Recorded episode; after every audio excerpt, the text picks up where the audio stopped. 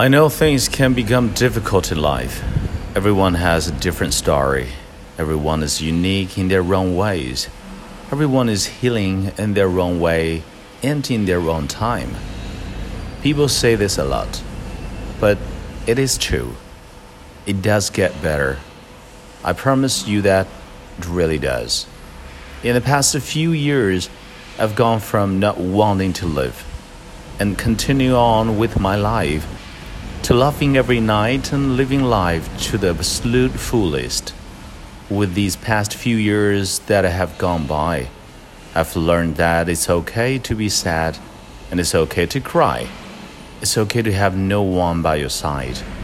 If you get knocked down seven times, get up that eighth time. Listen to music, find and do something that you enjoy. In tough times, you are your bigger help. I promise that it gets better.